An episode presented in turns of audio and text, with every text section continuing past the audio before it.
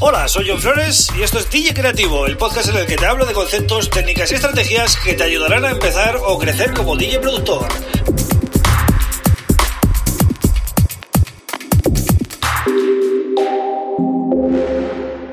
Hola, bienvenido, bienvenida a DJ Creativo. Mi nombre es John Flores y este es el episodio número 18 del podcast.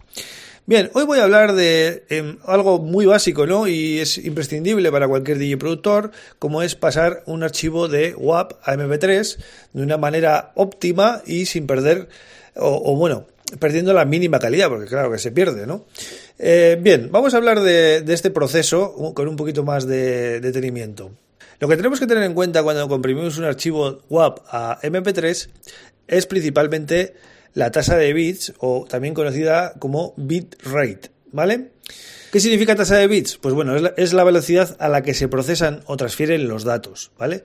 Normalmente se mide en segundos y las unidades más habituales son kbps, que significa kilobytes por segundo. Eso es lo que más nos vamos a encontrar. Entonces, ¿qué es lo que tenemos que tener en cuenta? Cuanto mayor sean el número de kilobytes por segundo, mayor va a ser la calidad de nuestro MP3. Es decir, no es lo mismo un MP3 a 96 kilobytes por segundo que a 128 kilobytes por segundo que a 320 kilobytes por segundo. Eh, lo recomendable como DJs es que tengamos los temas a 320 kilobytes por segundo. Y ahora vamos a ver qué tipo de em, compresión o codificación podemos hacer para conseguir este, esta calidad. A la hora de hacer la compresión en cualquier herramienta, luego os voy a dar una herramienta gratuita muy buena que además nos va a servir para otras muchas cosas. Em, lo que tenemos que tener en cuenta es si elegimos una codificación o compresión eh, constante o variable, lo que se conoce como constant bit rate, CBR, o variable bit rate, VBR, ¿vale? Entonces, ¿qué diferencia hay entre constant bitrate o, o constante y variable? ¿no? Bien, la codificación constante mantiene el mismo número de kilobytes por segundo durante todo el track, ¿vale? Incluso en espacios que haya silencio y no haya música, por decirlo de alguna manera, ¿no? Entonces, ¿qué es lo que tiene esto? Que obtenemos la máxima calidad, ¿vale? Pero, eh, bueno, tenemos un tamaño que quizás no está del todo optimizado, pero bueno, tenemos la máxima calidad que podemos conseguir en, una conversión a MP3. En este caso, a 320 kilobytes, pues tendremos un archivo que está muy bien comprimido. Bien, luego tenemos la opción de variable bitrate. Esta opción es más compleja y lo que hace es que si detecta eh, espacios en silencio durante el track, baja los kilobytes por segundo y cuando detecta que hay sonido, sube. Entonces lo que conseguimos es un archivo que suena muy bien, si lo hemos puesto a una, a una calidad alta, es decir, más de 256 kilobytes, por ejemplo, y pesa mucho menos que el de 320 kilobytes porque detecta espacios en blanco o, momentos en los que no es necesaria una tasa de bitrate tan alta y optimiza mejor el archivo. Entonces, ¿cuándo vamos a usar compresión variable o constante? Pues depende del caso, ¿vale? Si nosotros queremos hacer un MP3 320 porque nos interesa que nuestro tema suene a la máxima calidad y ese tema lo vamos a distribuir y lo vamos a subir a plataformas y tal, pues vale, ahí vamos a usar constante.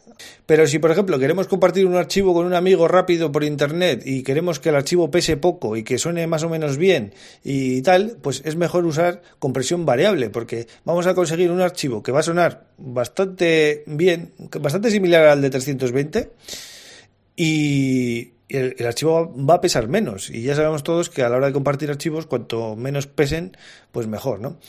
Dicho esto, eh, a veces también te interesa pues por lo que sea, porque vas a almacenar muchos audios en la nube o por lo que sea, pues optimizar el espacio. Pues bueno, pues eh, depende de lo que sea. Por ejemplo, un podcast como este, yo no lo pongo a 320 kilobytes, porque yo todos estos podcasts los alojo en un hosting, en la nube, ¿vale? Y yo no quiero que esto pese mucho, ¿vale? Porque además hay un, hay un consumo de, de streaming. Entonces estos podcasts yo los pongo a 96 kilobytes por segundo. Eh, y es suficiente para escuchar mi voz, no hace falta tener una calidad de 320. No, no, esto no, no se trata de, de escucharlo con calidad, eh, lo importante es el contenido, ¿no? lo que estoy hablando. Al final, mientras que se me escuche bien, al final estoy ahorrando mucho espacio y mucha, mucha tasa de transferencia ¿no? en, en, en, en cuanto a streaming. Entonces, depende nuestras necesidades pues vamos a elegir constante o variable. Yo siempre, eh, si son temas, os recomiendo que estén a 320 kilobytes eh, por segundo de manera constante. Pero si vais a hacer otro uso del MP3, como os, como os he comentado, pues eh, os interesa variable y jugar con las con el número de kilobytes por segundo, es decir, 192, 160, 96, en función de lo que os interesa a vosotros hacer con ese archivo MP3, ¿vale?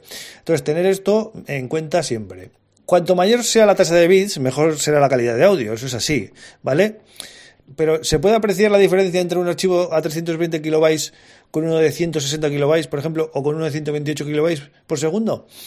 Sinceramente, si lo escucháis en un teléfono móvil con, con auriculares o lo escucháis en un equipo IFI que tengáis en casa, o este tipo de cosas, no vais a apreciar gran diferencia.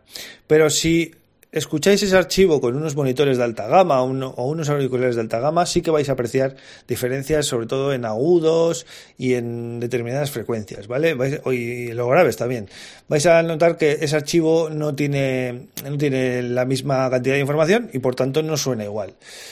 Entonces, eh, Recomendación, siempre 320 kilobytes por segundo en constantes, ¿vale? Si vais a usarlo como em, tema para pinchar o, o, bueno, o para compartir en una red social o cosas así, ¿no? Entonces, para hacer esta conversión se puede hacer de muchas maneras.